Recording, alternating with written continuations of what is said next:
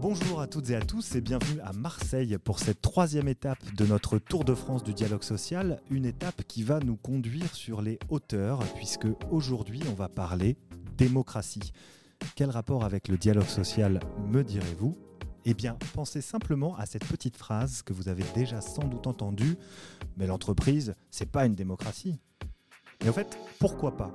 Puisqu'on parle même parfois de démocratie d'entreprise, avec des employés qui peuvent participer aux, décisions qui affectent leur travail, ou même accéder à des informations qui sont souvent réservées à, la direction et au cadre. Pourtant, contrairement à ce qu'on pourrait penser, le numérique ou l'arrivée sur le marché du travail d'une génération réputée soucieuse de son autonomie n'ont pas conduit à démocratiser les entreprises. C'est pas moi qui le dis, hein, c'est la conclusion de l'économiste et statisticien Thomas Coutreau qui souligne au contraire que, selon une récente étude de la DARES, l'autonomie des salariés français, notamment les plus qualifiés, diminue clairement entre 1998 et 2016. Alors, entre notion de philosophie politique et vie quotidienne au travail, comment insuffler plus de démocratie au sein de nos entreprises, si tenter que ce soit une bonne idée la discussion du jour s'annonce particulièrement enrichissante. Je suis Guillaume Ledy, journaliste à l'ADN, et j'ai le plaisir d'animer notre échange depuis Marseille, donc, et les locaux d'une entreprise euh, qu'on peut dire symbole de la ville, hein, Caporal, avec un K si vous n'en avez jamais entendu parler.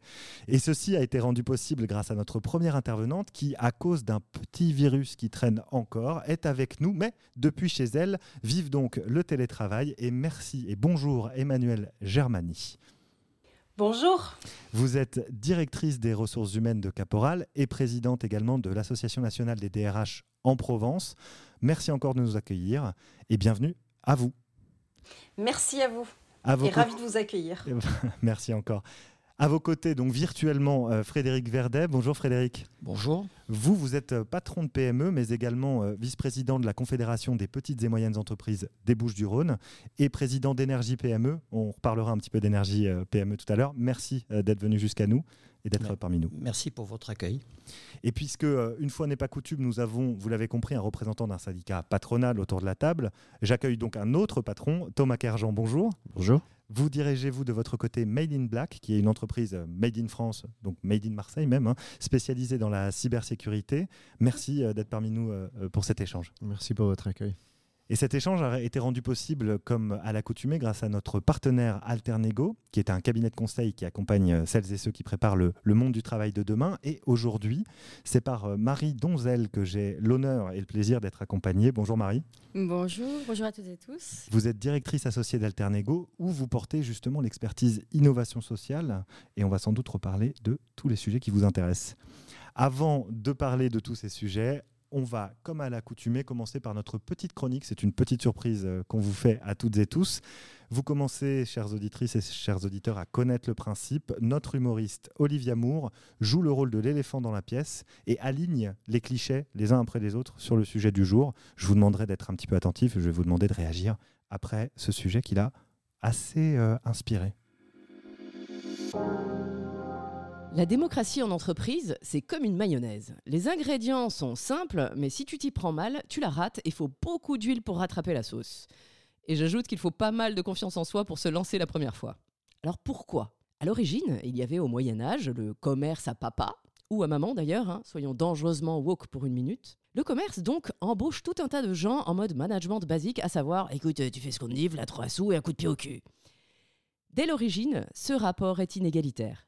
La personne qui a l'idée et l'argent domine la personne qui exécute l'idée. On est au Moyen Âge, l'opinion de Philippote et Jacquemin sur le business, franchement, on s'en tape. De nos jours, oui, je viens de faire un bond dans le temps d'environ 1200 ans, Philippote et Jacquemin ont d'autres ambitions.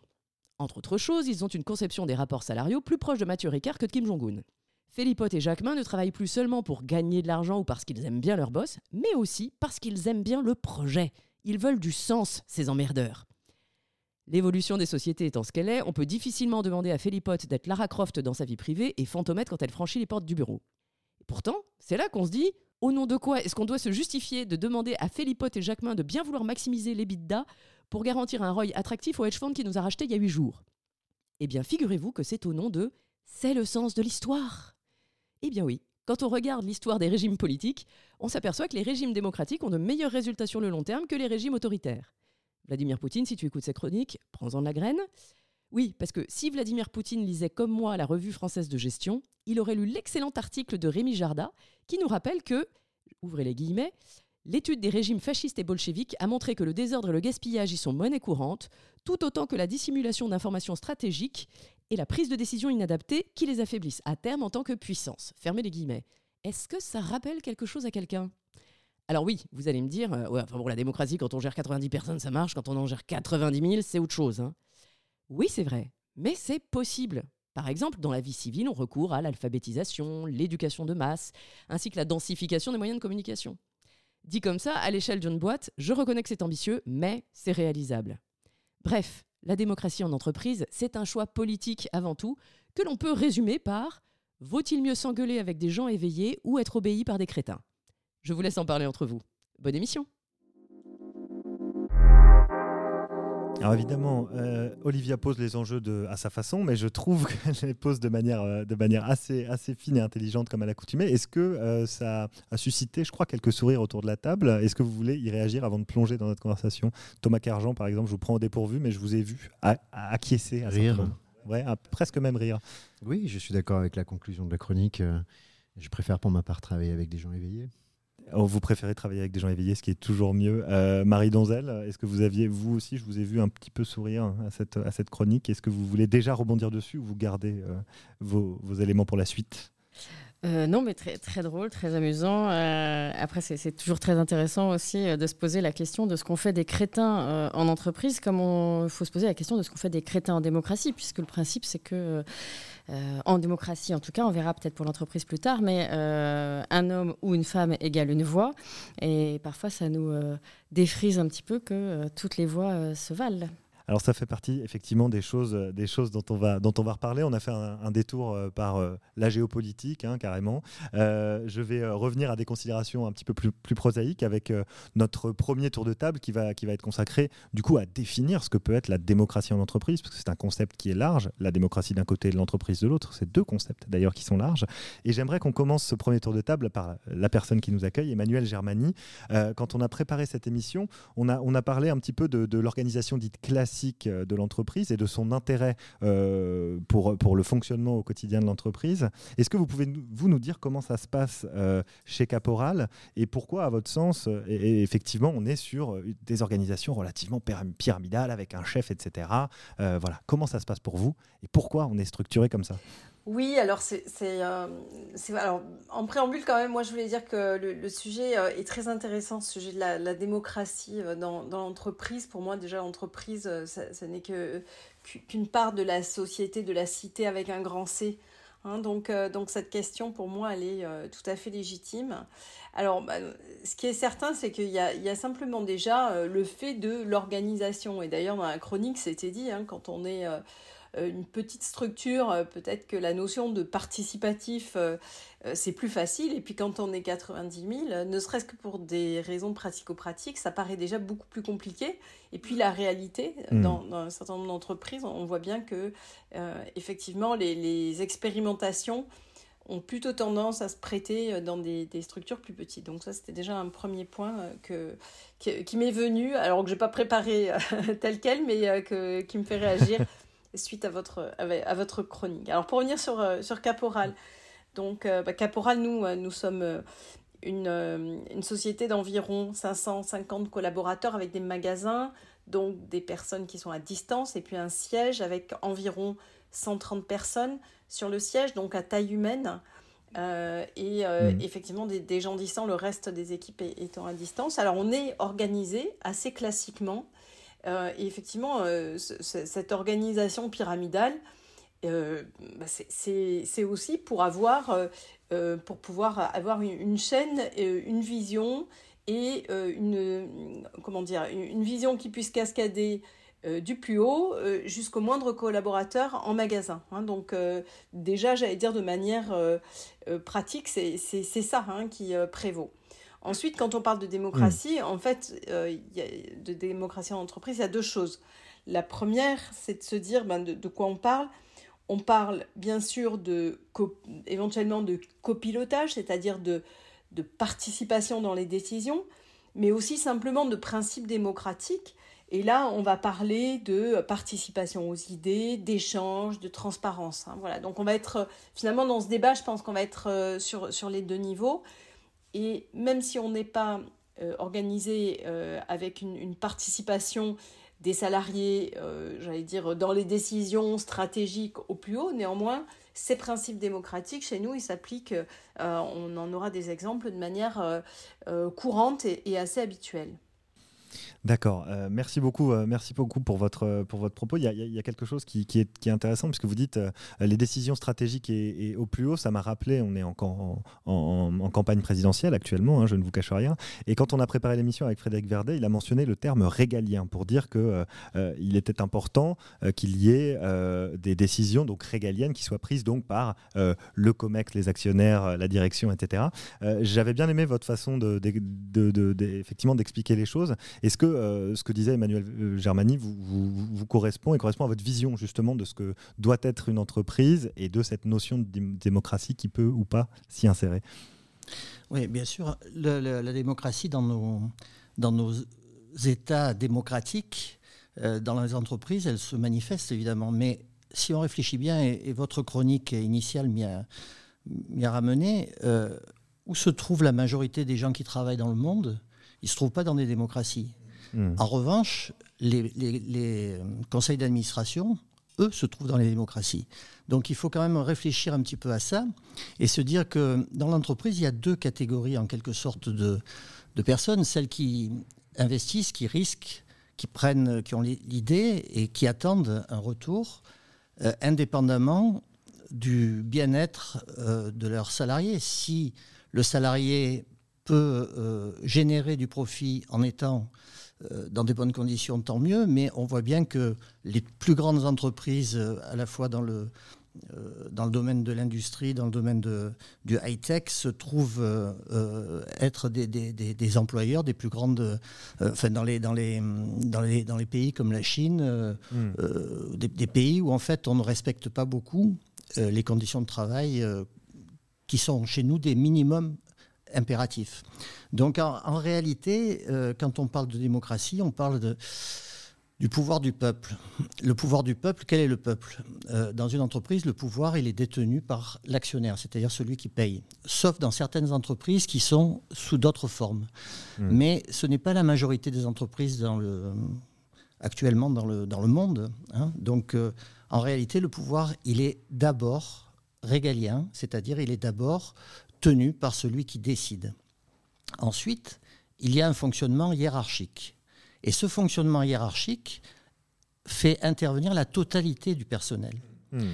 Et dans ce cas-là, effectivement, il y a euh, des méthodes, des moyens qui permettent, de, qui permettent aux, salariés, qui permettent aux, aux, agents de maîtrise, aux cadres de chacun trouver euh, un sens, une place et euh, un certain nombre de, de, décisions, de tenir un certain nombre de manettes. Et ça, c'est pour moi, c'est ça la démocratie dans l'entreprise. D'accord. Pour vous, la définition, en fait, euh, vous redescendez d'un niveau, c'est-à-dire que euh, la question de, l'actionnariat du capital est pour vous essentielle pour les décisions stratégiques, on va dire, d'envergure, mais dans la gestion quotidienne et dans la vie des équipes, on peut instaurer un minimum de processus qui permettent de mettre euh, un petit peu plus, d'écouter un peu plus la voix des salariés. et c'est intéressant puisque vous mentionniez effectivement ce qui se passe à l'étranger. Il se trouve que Thomas Kerjan, pour rappel, patron de Mail in Black, a une expérience aux États-Unis et, et cette expérience euh, euh, vous a donné une vision un petit peu particulière de ce que peut être la démocratie en entreprise. Est-ce que vous pouvez, euh, vous pouvez nous en parler? Aux États-Unis et en Chine d'ailleurs, on pourra en reparler. Non, je rebondis sur ce que, sur ce que dit Frédéric à juste titre. Dans l'histoire des idées, la démocratie, c'est une idée occidentale. Ce hmm. n'est pas une idée mondiale, universelle. Elle repose sur le principe de souveraineté du peuple. Ça veut dire, si on, on double-clique sur la liberté individuelle, la liberté individuelle et l'égalité entre les individus. Dans les, tendances sociologiques sur les deux derniers siècles, on, voit quand même, et, sur ce dernier siècle en particulier, une amplification de euh, l'extension du domaine démocratique à l'éducation. L'éducation ne se positionne plus de manière verticale face à ses étudiants. Euh, regardons des exemples comme Coursera, Khan Academy, Open Classrooms dans, dans le milieu de l'innovation. La famille aussi, les relations on, se sont mutées. L'autorité parentale s'est modulée au fil de l'éducation amplifiée des enfants et donc de leur capacité à remettre en cause un certain nombre de, jugements. Et ça, c'est assez récent d'ailleurs. C'est assez récent. Hmm. Donc la démocratie en entreprise, pour moi, c'est un mouvement naturel et j'aime bien la notion de régalien euh, parce que, à mes yeux, aujourd'hui, un dirigeant, ça doit, euh, ça doit occuper une fonction régalienne, mais que j'identifie comme la sécurité. Hmm. La sécurité, le sentiment de sécurité des employés, qu'ils soient euh, physiques ou psychiques, quand on sait qu'on a 14 millions de Français aujourd'hui qui, qui, indiquent souffrir de troubles mentaux. Euh, donc si c'est une fonction régalienne fondamentale que de s'assurer que les gens n'ont pas de, boule au ventre le lundi matin en arrivant euh, au, travail, effectivement. Après, je pense qu'il y a un attribut euh, sur la, vision et que la vision, ça, n'est pas nécessairement...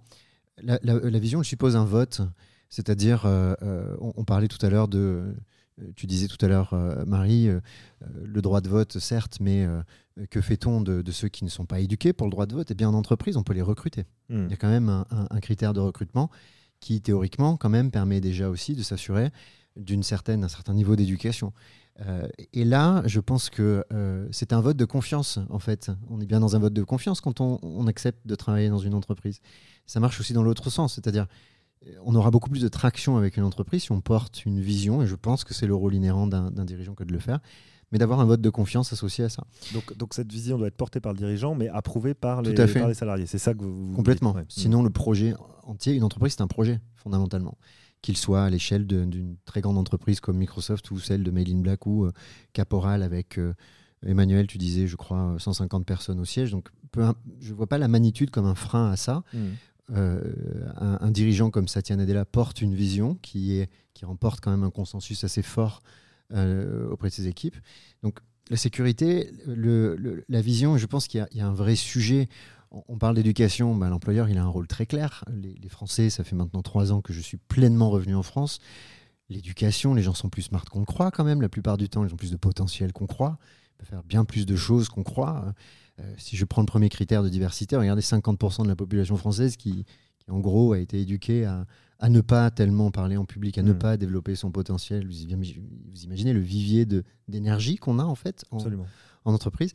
Et le, le, le, voilà. Et je pense que le, dernier point, mais on y reviendra plus tard, c'est la notion de propriété, ce que Frédéric disait tout à l'heure, c'est-à-dire la démocratie dans les, dans les décisions, et puis ensuite, effectivement, une, très grosse, un très gros enjeu à venir, je pense, et qui doit être discuté euh, euh, notamment aujourd'hui sur le sujet de la propriété du capital. C'est des choses sur lesquelles effectivement on va s'interroger euh, un petit peu plus tard, mais déjà effectivement comme convenu, le sujet étant euh, passionnant et dense, on a déjà un certain nombre de, pas mal de choses à en dire et je me retourne vers Marie Donzel qui frénétiquement note un certain nombre de choses sur son, sur son carnet. Qu'est-ce qu'on peut dire du coup de ce, de ce premier tour de table qui est effectivement la question de la définition était importante, mhm. était importante. Qu'est-ce qu'on peut dire de ce premier tour de table? Il y a déjà pas mal de pas mal d'éléments qui ressortent. C'est quoi votre votre point de vue là-dessus? Non, mais déjà, ce qu'on observe, c'est qu'effectivement, l'entreprise s'inscrit dans un régime politique. Et euh, en ça, euh, on ne peut pas nier euh, que l'entreprise est un acteur politique, comme le disait Olivier Moore. Alors après, la question qui est posée, c'est effectivement quel régime politique, de quel régime politique on parle? Alors, c'est vrai que c'est une idée occidentale, la démocratie. Il la perd quand même qu'en termes de droits humains. C'est aussi une idée occidentale, les droits humains, hein, certes, mais en termes de droits humains, la démocratie a davantage porté que euh, les dictatures. Donc euh, l'entreprise étant dans la démocratie, et je rejoins Frédéric sur le fait que les multinationales euh, sont majoritairement implantées dans des démocraties et les décisions se prennent dans des démocraties, il y a une vraie question qui se pose de comment est-ce que l'entreprise infuse l'esprit de la démocratie, du progrès, d'un certain nombre de valeurs, comme tu le disais Thomas, de liberté, d'égalité. Euh, de non-discrimination, de euh, bien-être, comme le disait Frédéric aussi, euh, dans l'ensemble du tissu social. Donc ça, c'est un premier élément qui est important. Pour autant, est-ce qu'en termes d'organisation, l'entreprise est une démocratie? Ben, Il y a un petit effet Canada Dry. C'est-à-dire que, ben, c'est-à-dire que ça peut ressembler à une démocratie et de plus en plus, avec effectivement des personnes qui sont de plus en plus désireuses de donner leur avis, de participer à la décision, de participer à la gouvernance, euh, qui, à qui on fait aussi un petit peu cette promesse, hein, euh, implicite ou explicite, euh, en disant voilà, nous on cherche des gens engagés, Mmh. on sollicite l'engagement, euh, toutes les idées sont bonnes à prendre, on valorise l'esprit d'initiative, et au risque que la promesse soit éventuellement un peu faussée, parce que pour moi, il y a plusieurs éléments quand même qui diffèrent littéralement la structure de l'entreprise de la structure démocratique. Il y a d'abord, on en a parlé, le fait qu'il y a la question de l'élection des dirigeants.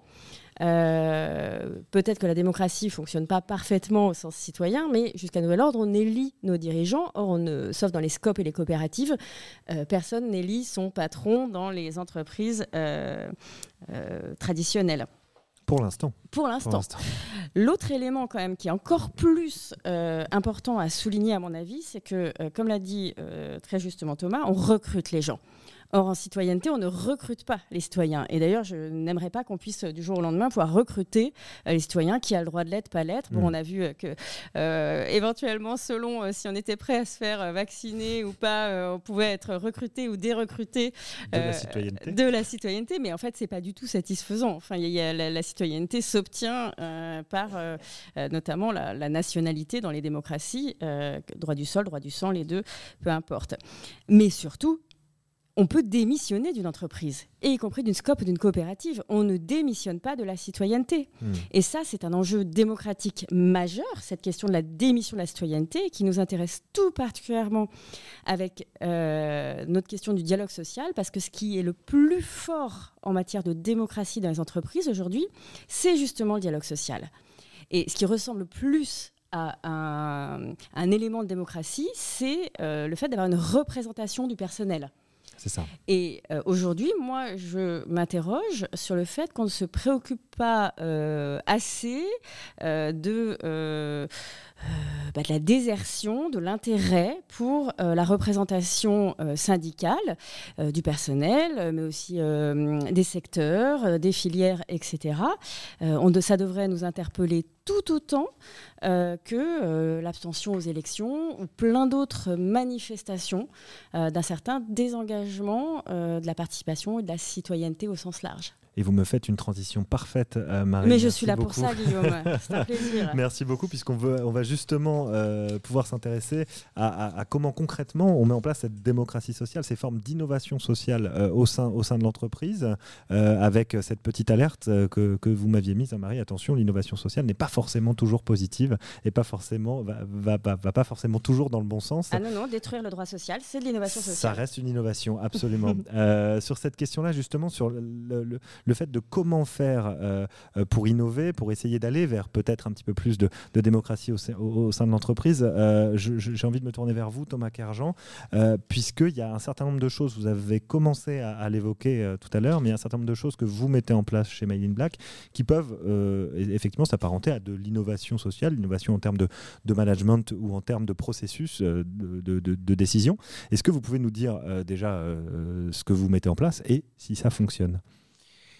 C'est teinté. Je, suis- un enfant né en, en Provence, mais aussi né dans les, dans les GAFA. Mais euh, je m'en revendique, je m'en revendique haut et fort. Je n'ai pas connu le quart du dixième des euh, souffrances euh, que j'entends mes nouvelles recrues m'exprimer, que je vois 15 jours après leur arrivée. Donc, je prends ce qu'il y a de, de- bon dans ce, dans ce système historique.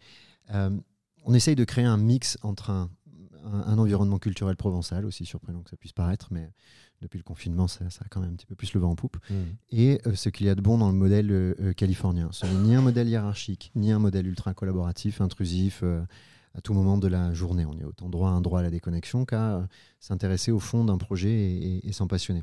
Qu'est-ce qu'on essaye concrètement?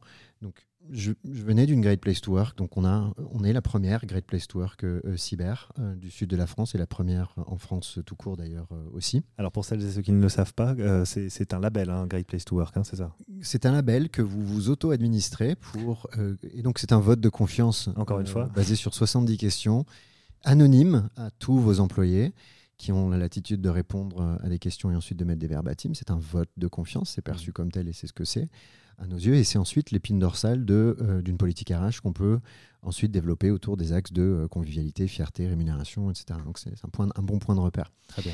Euh, on en a créé une ici dans le sud de la France, c'est la première. Je trouve que c'est déjà un premier, un premier jalon. Pour revenir sur les, les propos qu'on a, qu'on a évoqués ici, oui, aujourd'hui, quand on définit une vision, on fait un vote de confiance.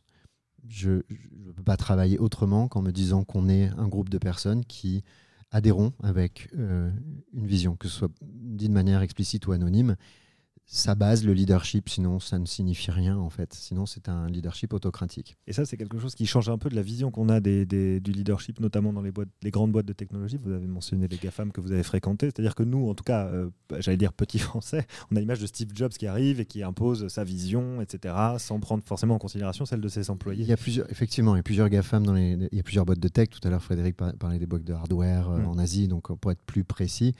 Euh, les, sociétés de technologie qui sont euh, orientées sur le B2B, généralement. On a des cultures qui sont, euh, qui sont très prononcées là-dessus. Je pense à Google, Google, Microsoft, Amazon dans une mesure. Non, Apple, c'est une, une autre planète. C'est un monde du hardware qui répond à, un autre, à une autre culture complète, effectivement mais que ce soit sur euh, euh, la vision qu'on va partager, sur le projet qui est censé embarquer tout le monde, si tout le monde, ou si la majorité des gens ne sont pas avec vous, que ce soit sur la stratégie produit, business ou la stratégie people, ça veut simplement dire que vous n'avez pas de vote de confiance, que vous mm. n'êtes pas élu. Tu disais Frédéric tout à l'heure, quand est-ce qu'on élira les dirigeants? Ben, La réponse, c'est dans, pour moi, est dans cette question-là. Si euh, les équipes n'adhèrent pas, on part en fait, ou elles partent. C'est ce qui se produit. Après, il y a euh, sur le, des choses très concrètes qu'on teste aussi, c'est, je reviens sur les fonctions plus régaliennes, plus fondamentales, euh, qui sont bien plus proches de, euh, des réalités du quotidien, mais s'assurer qu'il n'y ait pas de sexisme en entreprise. Hmm. Avoir zéro tolérance, en fait, ni gauloiserie, ni autre. grivoiserie. Grivoiserie. voilà, des hmm. espèces de tolérances culturelles qu'on a qui font que 50% de vos effectifs, puisqu'on a une boîte paritaire, du comité de direction jusqu'aux collaboratrices bah, faire que vous vous sentiez à l'aise en allant bosser, c'est quand même normal, non euh, C'est-à-dire assurer ce socle hmm. euh, et ce socle qui permet la curiosité ensuite. Et la curiosité aussi, le développement, c'est un vrai sujet pour, beaucoup, pour des hommes, mais en France en particulier pour des femmes, je trouve. C'est-à-dire, on a créé un cercle interne, un cercle des hackeuses, on l'a baptisé. C'est moi qui ai trouvé le nom. Le nom est nul parce que je suis pas très bon en com. mais c'est un cercle qui réunit des, des dirigeantes plus seniors et qui vont exposer. Donc ça va être euh, une journaliste, une directrice générale qui va exposer un petit peu ses pratiques et qui va un peu dédramatiser et permettre euh, à, euh, à, nos profils plus juniors de prendre confiance en, elles, puisque c'est un sujet central pour moi dans justement l'éducation. Et, et, ensuite, on va les exposer, on va les exposer médiatiquement hmm. pour celles qui le souhaitent sur BFM, sur, donc sur des, des, prises de risques et des prises de, des prises, des, euh, euh, des, des, contextes de prise de confiance en soi, qui sont, je trouve, assez déterminants pour, euh, une fois après avoir recruté des gens, s'assurer qu'ils se développent avec le bon niveau de, de performance dans la durée. Voilà quelques exemples. Oui, c'est des exemples effectivement assez concrets, euh, assez intéressants, qu'on est euh, effectivement euh, amené à, croiser aussi dans un certain nombre d'entreprises. quand on a, c'est intéressant que vous évoquiez le, sexisme, qui est quand même effectivement l'un des combats sur lequel l'ensemble des entreprises représentées autour de cette table se positionnent. Emmanuel Germani, on, a évoqué aussi ce, cette question-là, cette question du, sexisme et, et, de la façon dont vous, vos salariés euh, euh, ont décidé euh, de prendre la parole sur le sujet, de, de s'organiser pour essayer d'aller un petit peu, un petit peu au-delà sur, sur ces sujets-là, comme sur les sujets d'ailleurs d'environnement. est-ce que, est que ça, ça fait partie aussi de, de la, la démocratie dans l'entreprise, en tout cas du, dialogue social, de ces formes d'organisation de, salariés pour lutter contre ces, contre ces phénomènes? Oui, alors je voulais revenir sur ce que disait Marius, que c'est extrêmement intéressant et c'est une réalité forte au niveau. Alors là, j'ai mis euh, ma casquette à NDRH et, euh, et c'est vrai que c'est un, sujet, hein, cette perte de, de, de pouvoir et de, et, de dialogue social au travers de l'affaiblissement des syndicats et de la représentation euh, du personnel, hein, puisque ce n'est pas seulement les syndicats, c'est aussi, c'est aussi la représentation du personnel qui parfois est, est mise en défaut dans les entreprises. Et c'est pas une bonne nouvelle, ça, effectivement, parce que la démocratie, finalement, c'est aussi ça, c'est avoir des représentants. On peut pas parler tout le temps avec tout le monde, évidemment, pour des questions pratico-pratiques que j'évoquais d'ailleurs au début. Euh, donc, on a hmm. besoin d'avoir des personnes qui soient les porte-parole, que ce soit ses représentants, que ce soit, et ou via euh, un syndicat. Bien, euh, donc une fois qu'on a dit ça, cette réalité, ben, je pense qu'il faut déjà, euh, et c'est une réalité euh, qu'il faut regarder collectivement, qu'est-ce qui fait qu'à un moment donné, il y a un désintérêt? Alors est-ce qu'on fait un parallèle d'ailleurs avec ce qui se passe du point de vue de la citoyenneté? Hein, on voit bien aujourd'hui le désintérêt pour la chose politique. Hein. Aujourd'hui, on est en plein processus électoral, on voit bien le désintérêt qui est pointé du doigt. Et euh, là mmh. aussi, ben, une fois de plus, le parallèle dans l'entreprise, peut-être le désintérêt. Alors pourquoi? Il y, a, plein d'hypothèses. Euh, il ne faut pas oublier que pour, euh, pour, pour, être en, partie prenante, pour prendre des décisions, pour, pour avancer dans, dans, dans, cette démocratie, ça veut dire aussi qu'il faut s'investir. Ça veut dire qu'il faut prendre des mmh. responsabilités. Ça veut peut-être dire aussi qu'il faut comprendre, c'est-à-dire peut-être aussi avoir été formé à comprendre ce qu'il se joue dans l'entreprise et là, il y a peut-être aussi une responsabilité de l'entreprise à, former, à éclairer aussi pour que les, salariés et ou leurs représentants puissent euh, prendre euh, des décisions. Donc ça, c'est important. Alors ça existe déjà, hein. il, y a, il, y a, des obligations de former euh, les élus du personnel, les CSE, etc. Mais peut-être qu'il faut aller encore plus loin. Euh, voilà, en tout cas, il y a euh, véritablement ce désintérêt et peut-être qu'on est à l'aube aussi d'une reconfiguration. C'est peut-être ça aussi qui est en train de se jouer, euh, typiquement avec des émergences plus spontanées. Donc, euh, de manière concrète, hein, chez Caporal, nous, on a pu avoir des, des émanations spontanées euh, sur des sujets.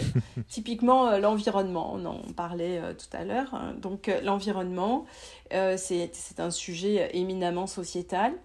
vous êtes un individu, vous avez vos convictions, bah, vous les amenez aussi dans l'entreprise, hein, clairement, à un moment donné. Et chez nous, on a des salariés qui sont venus s'adresser à moi, donc la DRH, en disant voilà, ben nous, on a envie, euh, on voit, on voit que l'entreprise, vous, de votre côté, ben vous faites des choses, euh, très bien, mais on a aussi envie de contribuer, d'être partie prenante. Ok. Hmm. Donc finalement, on leur a donné la possibilité de se constituer en groupe autonome. Alors, ce n'est pas une représentation du personnel en tant que tel, c'est véritablement cette émanation spontanée. Ils vont porter des idées, on va être euh, dans les échanges, on va pas être forcément d'ailleurs euh, toujours d'accord. Euh, ils vont avoir des idées que nous, nous n'avons pas eues et on va avancer comme ça avec eux. Donc ça, c'est une, une, manière, par exemple, d'exprimer cette démocratie. Une autre manière, par exemple, on vient de mettre en place le télétravail choisi, avec deux jours de télétravail dans l'entreprise consécutivement à, à, la période Covid, on a, on a fait ce choix-là. Hmm. Mais on a fait ce choix aussi en se disant, euh, il faut qu'on regarde comment ça marche. C'est, euh, l'entreprise, donc là, de manière assez pyramidale, a dit, bon, ok, on, y va deux jours de télétravail. Mais maintenant, l'idée, c'est de dire, ben, on va regarder tous ensemble comment on fait. Donc, alors, c'est au niveau du siège, hein, parce que télétravail, évidemment, ça va concerner le siège.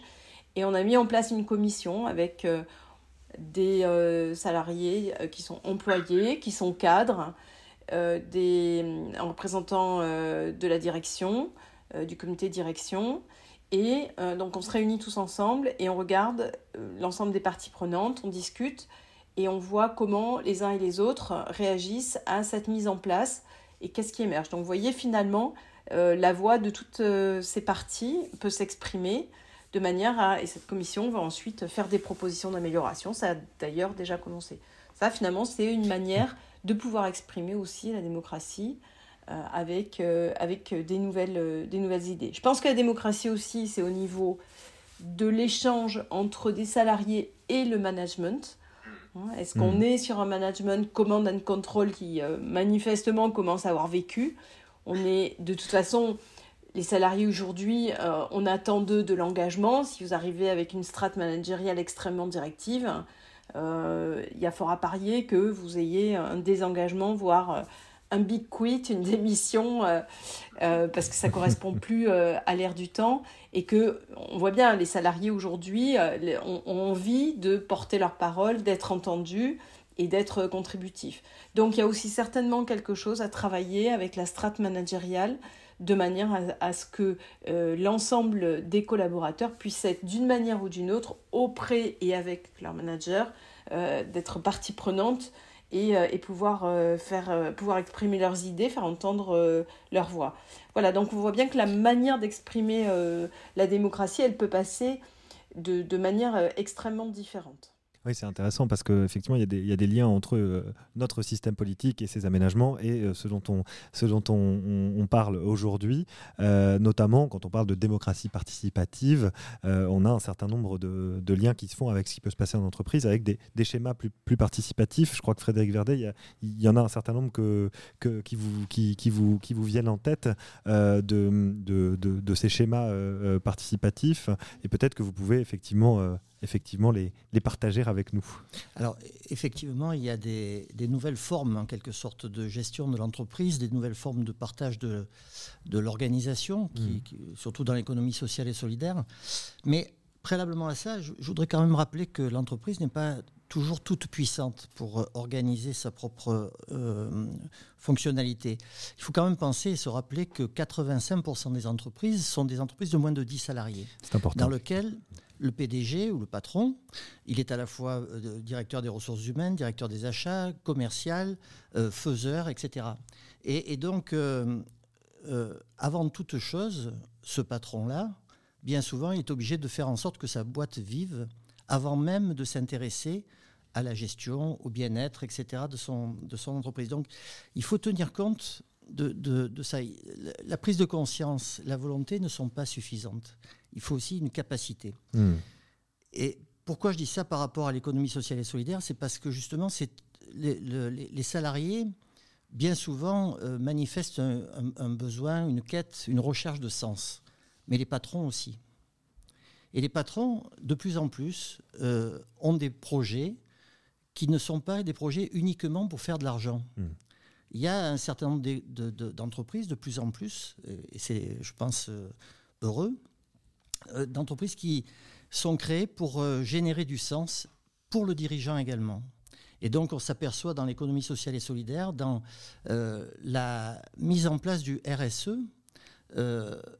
ou du RSO pour certaines organisations, qui a une vraie envie, un vrai besoin de la part du dirigeant de faire fonctionner l'entreprise autrement. Mmh. Et c'est uniquement dans ce cas-là que ça marche. On s'aperçoit que quand euh, le RSE est utilisé simplement comme euh, un outil commercial ou euh, un, peu un Canada Dry, comme disait tout à l'heure Marie, Marie Donzel, en réalité, ça ne fonctionne pas. Ça ne mm. fonctionne que quand le dirigeant lui-même est partie prenante et le centre de tout ça. Donc le, la démocratie, ça nécessite un certain respect de, des partenaires à l'intérieur de l'entreprise et à l'extérieur de l'entreprise. Parce que on ne peut pas euh, faire croire longtemps à une fable ou à une illusion. Euh, il faut absolument qu'il y ait derrière une réalité. Des actes. Hmm. Euh, non seulement des actes, mais une réalité, hmm. une volonté réelle, affichée. donc l'économie sociale et solidaire, elle nous montre en quelque sorte un chemin un chemin qui, peut être difficilement euh, suivi dans certaines activités. Par exemple, je pense que dans la, dans la tech de masse, dans la production de masse euh, ou dans l'industrie de masse, c'est très très compliqué parce que il y a des contraintes qui sont telles que la volonté de mettre l'individu, la personne au centre est, bien souvent bafoué hmm. en réalité. Hmm. Mais bon, il faut, euh, il faut aider et faire émerger ces, ces, ces, exemples. On, le voit, il y a des, ici dans le, dans le sud, dans la région sud, on a, on a une petite manifestation qui s'appelle les trophées des RSE qui euh, mettent en avant les, les, les bonnes pratiques et c'est assez incroyable de voir ce qui se passe dans certaines entreprises. Et même, quelquefois, c'est même émouvant de voir des chefs d'entreprise autant euh, euh, attentifs, en fait, à, l'impact de ce qu'ils font. Hmm. Sur leurs salariés et sur l'ensemble de la société. Sur l'extérieur hmm. également. Hmm. Euh, et puis, je, voudrais aussi dire qu'il n'y a pas que dans l'entreprise qu'il y a de, du dialogue, et il y a aussi à l'extérieur. C'est-à-dire que entre les entreprises, entre les salariés, il y a des représentants qui, dans le cadre des accords nationaux euh, interprofessionnels, les ANI, euh, en fait, eux-mêmes gèrent la politique euh, du, travail. Mais pour ça aussi, il faut qu'il y ait un respect de la part de nos gouvernements. Hmm. Parce que si on ne respecte pas les corps intermédiaires, on ne peut pas leur demander d'interagir. Et donc, c'est toute une chaîne qui est très importante à protéger et à consolider pour que l'on puisse, au niveau où nous sommes dans les entreprises, au niveau où sont les syndicats de salariés, déjà discuter et avoir la capacité d'organiser notre mode de fonctionnement. Malheureusement, c'est pas très pratique pour euh, des gouvernants hein, qui préfèrent prendre des décisions et les appliquer immédiatement. Euh, la démocratie, c'est toujours euh, quelque chose qui est un peu plus long, un peu plus dur, mais c'est quand même mieux. Et c'est un processus qui effectivement prend du temps et dans lequel il y a effectivement, vous l'avez mentionné, des corps intermédiaires qui sont importants pour cette démocratie sociale, donc du coup, euh, qui s'inscrit d'ailleurs, comme vous l'avez euh, relevé, dans, un dialogue social qui peut euh, s'inscrire au sein de l'entreprise, mais également bien évidemment au niveau des branches, au niveau des accords. Et c'est un rappel utile en ces temps, encore une fois, d'élections nationales.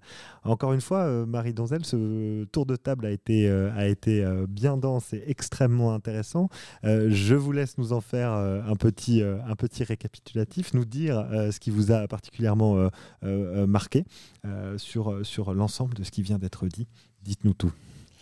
Je, trouve très intéressant les, échanges et, je reprendrai l'exemple qui a été pris par Thomas du sexisme qui est très révélateur. Alors ça marche aussi avec l'environnement, ça marche aussi avec d'autres sujets, mais qui est très révélateur de la façon dont l'entreprise peut jouer un rôle politique. Euh, et en étant bien dans son rôle et pas euh, à côté. Elle n'est pas là pour faire la loi, elle n'est pas là pour faire la police. Hein. Moi, j'interviens dans des entreprises sur des affaires de harcèlement, etc. Et je leur rappelle qu'ils sont ni juges, ni avocats, ni policiers. Hein. Ce n'est pas le rôle ni du DRH, ni du patron.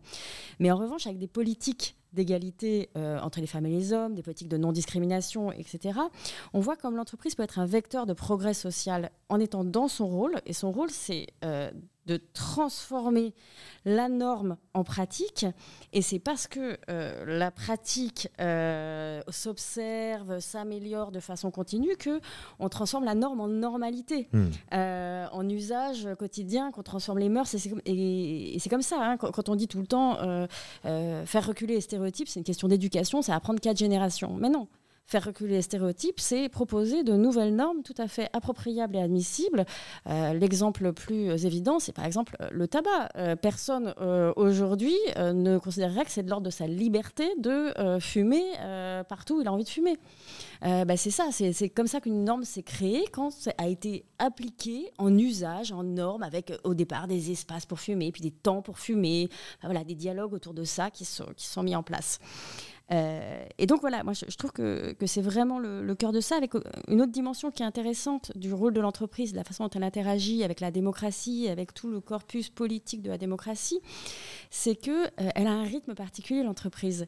Euh, Frédéric le disait, l'entreprise d'abord elle cherche à faire du business, et le business ça n'attend pas quatre générations. Euh, on le sait tous, hein, euh, ça doit se faire euh, à l'horizon maximum de trois ans. Généralement, les, politiques stratégiques se font dans l'ordre de trois ans. Donc, il faut faire des choses efficaces et rapidement. Donc, quand l'entreprise s'empare de sujets sociétaux, de sujets politiques, avec cette méthodologie qui est celle d'être efficace, de mesurer l'efficacité, de corriger là où ça bloque, eh ben, c'est assez intéressant. Et c'est intéressant aussi parce que l'entreprise, en tant qu'acteur de l'innovation, elle est très à l'écoute des signaux faibles. Et ça, ça nous, ramène à ce que dit euh, Emmanuel sur les émanations spontanées ou les communautés ou les réseaux qu'on voit émerger dans les entreprises et qui euh, nous pose la question, est-ce que ce sont de nouveaux acteurs du dialogue social? Hein, on voit émerger euh, dans toutes les entreprises des réseaux mixité, éventuellement des réseaux LGBTQI, euh, des euh, communautés autour de l'environnement, comme nous le signalait Emmanuel. Et là, moi, j'ai une interrogation. Parce qu'à la fois, je trouve ça passionnant, parce que déjà, c'est des émanations spontanées. Donc, en termes d'engagement, on voit que quand ben, il y a un désengagement aux élections professionnelles, que l'engagement il se reporte ailleurs, ben, ça veut dire qu'il n'est pas mort. Hmm. C'est-à-dire qu'il se reporte ailleurs. Néanmoins, je souligne le fait que euh, quand vous appartenez à une de ces émanations spontanées ou plus structurées à travers un réseau, etc., euh, vous n'avez pas le droit qui va avec euh, le droit des salariés protégés que sont les représentants du personnel, et que notamment, tant que vous êtes, je dirais, dans la ligne du parti, que vous allez dans le sens de la gouvernance, a priori, tout va bien. Mais si vous devez la challenger, la mettre en difficulté, etc., vous pouvez vous mettre en difficulté. Et là, moi, j'ai envie de, rebondir sur ce que disait Thomas tout à l'heure sur la question de la sécurité. parce que le droit du travail, le dialogue social et même le statut juridique de l'entreprise, c'est fondamentalement le fait de produire un cadre qui a ceci de commun avec la démocratie qu'il garantit une forme de contrat social. Vous renoncez à une partie de votre liberté mmh. pour bénéficier de la sécurité. Ce qui fait que vous avez droit à l'erreur, vous avez euh, le droit euh, de, euh, oui, le, droit de vous tromper, le droit de déplaire, etc. Et que pour autant, vous n'êtes pas déchu de votre citoyenneté, vous n'êtes pas démissionné ou licencié immédiatement. Donc voilà, moi je, trouve que c'est très intéressant que l'entreprise se réapproprie cette forme du contrat social qui est d'apporter la sécurité. de façon à être innovante, encore une fois, à être dynamique, etc en se méfiant quand même d'un certain risque, un retour de paternalisme, parce que là encore, c'est une tentation naturelle chez l'entreprise. L'entreprise, euh, rappelons-le, sa première fonction, c'est quand même de faire du business. Euh, et donc, elle pourrait tout à fait tenter de ne faire de choses, et on le voit parfois sur les questions de bien-être et de qualité de vie au travail, que des choses qui euh, sont euh, destinées à sa propre performance, donc au risque comme ça de quelque chose d'un petit peu tautologique où, euh, bah, par exemple, on peut voir hein, que la qualité de vie au travail de certaines populations des entreprises est parfois un objet de préoccupation supérieur à d'autres d'autres salariés parce qu'ils sont moins sur des métiers en tension sur le mmh. marché de l'emploi, parce que c'est moins des talents identifier, etc. Je crois, je crois, je crois que ce que, ce que vous dites, voulait, euh, Thomas Cargent voulait, euh, voulait y réagir. Non, tu, dis euh, une entreprise veut faire du business et tu dis, tu dis les contrats sont à maintenant les, les, business plans se font sur trois ans. Oui, trois ans à peu près. Un Depuis peu moins les années 80. Oui. Aujourd'hui, je pense qu'on est de plus en plus, pour une partie du patronat en tout cas, demandeur, comme le disait Frédéric, de faire autre chose que le revenu associé à aux, résultats d'exploitation. Je pense que le projet que nous faisons, les gens sont bien plus fiers de se dire qu'ils sont en train de protéger dans un monde euh, complètement perméable à la propagande, euh, et on en vit un épisode très fort en ce moment, et aux attaques qui peuvent euh, mettre en panne un hôpital pendant un confinement, on sert à ça. Hmm. Et pour nous, on sert à ça avant de générer. C'est un indicateur de santé ensuite, la, croissance de l'ARR ou du chiffre d'affaires et, et, celle du REX.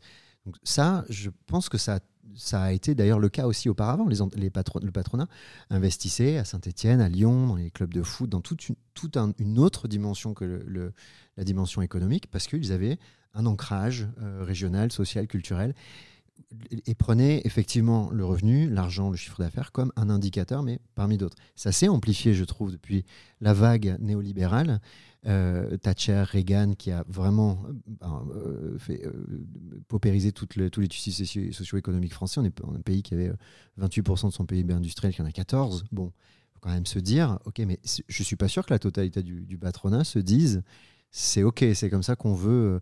Donc l'impact et l'impact, si on avait avant, c'est pas une idée nouvelle, je pense, de, le fait d'avoir un impact. On l'appelle impact aujourd'hui.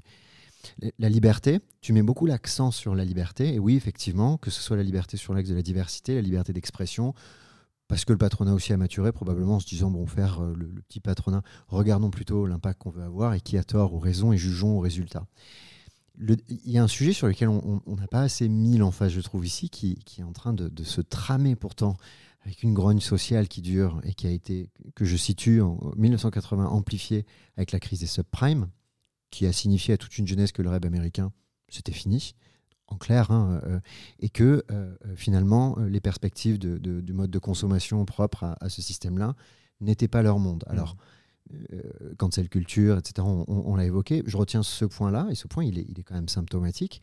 Et il dit quoi, au fond? Il dit, bon, un certain nombre de métiers n'ont pas de sens, on l'a vu pendant le confinement, mais aussi, sans rentrer dans un discours proto-marxiste ou autre, mais la notion d'équité, euh, d'écart de, qu'on situe aujourd'hui depuis 2008, et 2008 l'a montré, entre le travail et euh, la valeur du capital est devenue hallucinante. Donc je pense qu'un sujet, pour revenir sur la définition Guillaume de démocratie, liberté, égalité, liberté on en a bien parlé, égalité ou au moins équité, il y a une vraie question qui se pose, et il y a des dispositifs, tu en parlais euh, Frédéric, de répartition de richesse, mais pas que de salaire, de, capital. Aujourd'hui, c'est ça, euh, pour moi, le, prochain sujet sur lequel il faut vraiment euh, préempter le futur si on ne veut pas se retrouver avec une génération qui n'aura juste plus aucune envie d'adhérer à aucune vision, jugée, comme tu le disais, juste titre, Marie, tout à l'heure, comment tu dis, Canada Dry. Alors ça nous fait, euh, ça nous fait une, bonne, euh, une bonne ouverture, voire euh, un mot de conclusion, puisque malheureusement on, avance, le temps avance, donc on est obligé d'avancer un petit peu également, de faire fast forward sur, sur, sur, l'émission. Je, vais donc, avec un sujet comme ça évidemment, évidemment qu'on allait, qu'on allait un petit peu dépasser, je vais juste donc vous demander, Emmanuel Germani, de, de, de, de nous donner votre, votre mot de conclusion, de nous dire ce que vous retenez de ce qu'on vient de se dire, et peut-être, à l'instar de, de Thomas Cargent, de, de, peut-être proposer une ouverture sur, euh, sur un autre sujet autour de cette question de la démocratie et de l'entreprise. Oui, bah donc, euh, il y aura encore des milliers de choses à dire, mais pour, être, Absolument. pour être rapide, effectivement, euh, la, question de peut-être la reconfiguration de cette modalité de la parole et de l'expression dans l'entreprise, ça c'est un point qui me paraît, qui me paraît important. Peut-être la notion aussi aujourd'hui pour l'ouverture de la porosité entre la sphère personnelle et, professionnelle. Donc, euh, et aujourd'hui, bah, on, parle, on parle du salarié, mais le salarié, c'est aussi le citoyen qui amène ses convictions dans, dans l'entreprise et quand on voit la vague d'émotions euh, que, suscite la, guerre en Ukraine, eh bien, elle rejaillit largement euh, dans, l'entreprise. Hein, euh, et, donc, les salariés viennent demander à l'entreprise ce qu'elle fait, comment elle le fait. Et parfois, ensemble, il y a des choses qui, qui, ont, pu se mettre en, qui ont pu se mettre en place. On voit que l'entreprise, le rôle de l'entreprise même aujourd'hui est de toute façon rebousculé. On parle avec la loi Pacte, il y a eu la notion de raison d'être, etc. Donc on, voit bien qu'il y a des choses qui ont bougé aussi euh, sur ce front-là. Et euh, pour euh, reprendre le point sur la notion de partage de la valeur, aujourd'hui, en tout cas au niveau des ressources humaines, c'est un sujet qui est tout à fait en haut de la pile. Au niveau de la NDRH, c'est un point qu'on regarde aussi de très très près. Effectivement, euh, alors, il était déjà là aussi avec la loi Pacte, on avait des, choses hein, avec euh, la participation, euh, la participation, l'intéressement, enfin des dispositifs qui existent, même l'actionnariat salarié, pardon. Mmh, mmh.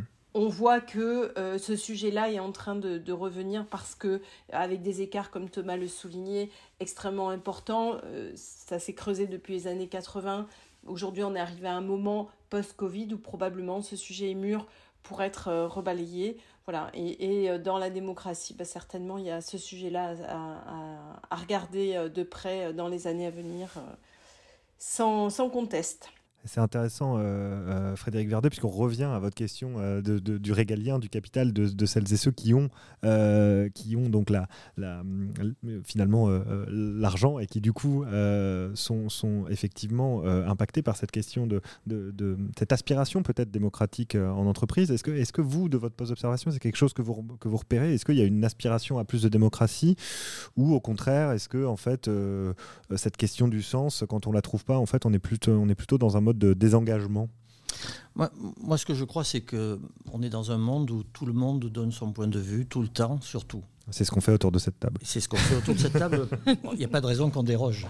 Mais euh, aujourd'hui, il faut comprendre que la démocratie ne peut pas être directe. C'est une démocratie par euh, intermédiaire, en quelque sorte. Et donc, on le voit avec euh, bon, les délégués du personnel, les CSE dans les entreprises, on le voit aussi avec les syndicats. Et on voit que euh, cette perte d'intérêt, cette perte de compréhension de cette démocratie indirecte que l'on ressent, puisque on voit bien que de moins en moins de gens vont voter aux élections euh, municipales, législatives, etc. Eh bien, on le voit aussi dans l'entreprise. Hmm. C'est-à-dire qu'il y a une perte de confiance dans euh, l'ensemble des, des, organes de, représentativité.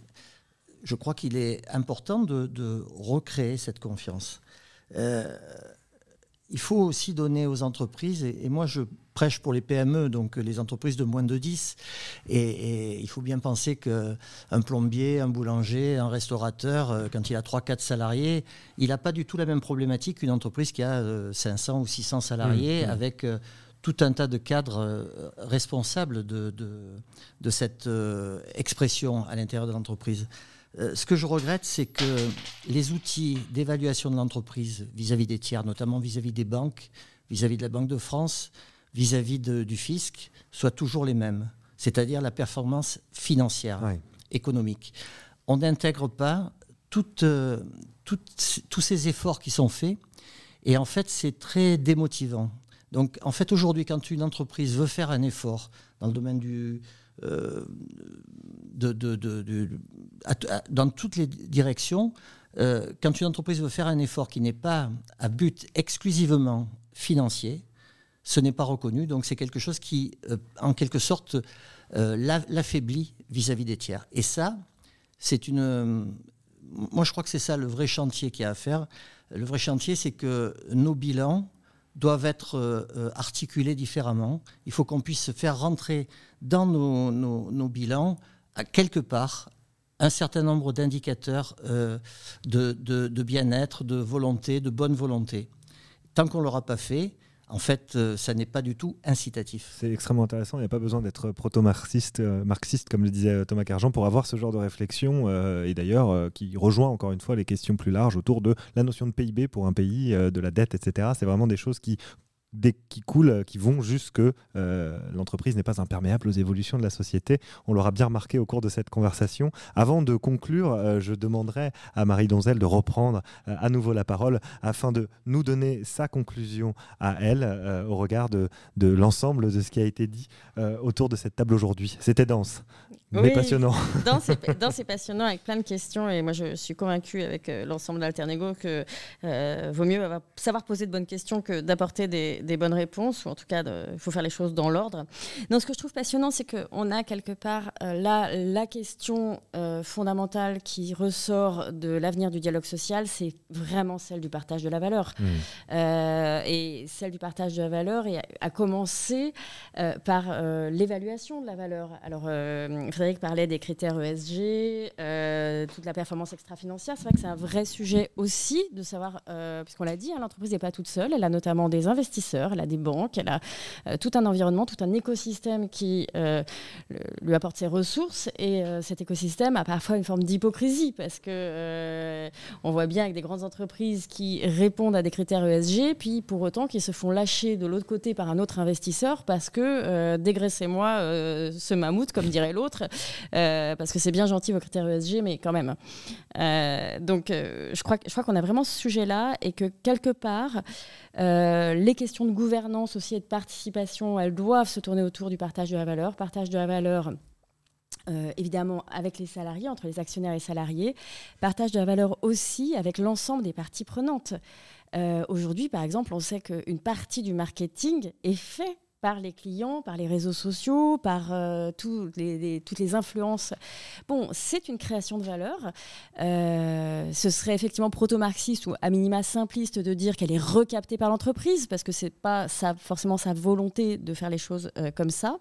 Mais ça pose clairement la question des externalités négatives euh, donc aujourd'hui, bah, c'est tout ce qui est euh, les bilans carbone euh, de nos activités, etc. Mais aussi de la valorisation des, externalités positives hmm. et aussi des internalités positives. Comme le disait Frédéric, quelque part, quelqu'un qui contribue à ce qu'il y ait une bonne ambiance au boulot, bah, le sourire n'a pas de prix.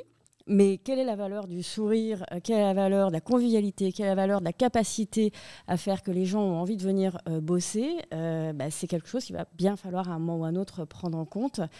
Et, et, pour ça, oui, renouvelons notre dialogue social et dans ses formes, et dans son droit, et évidemment dans ses thématiques.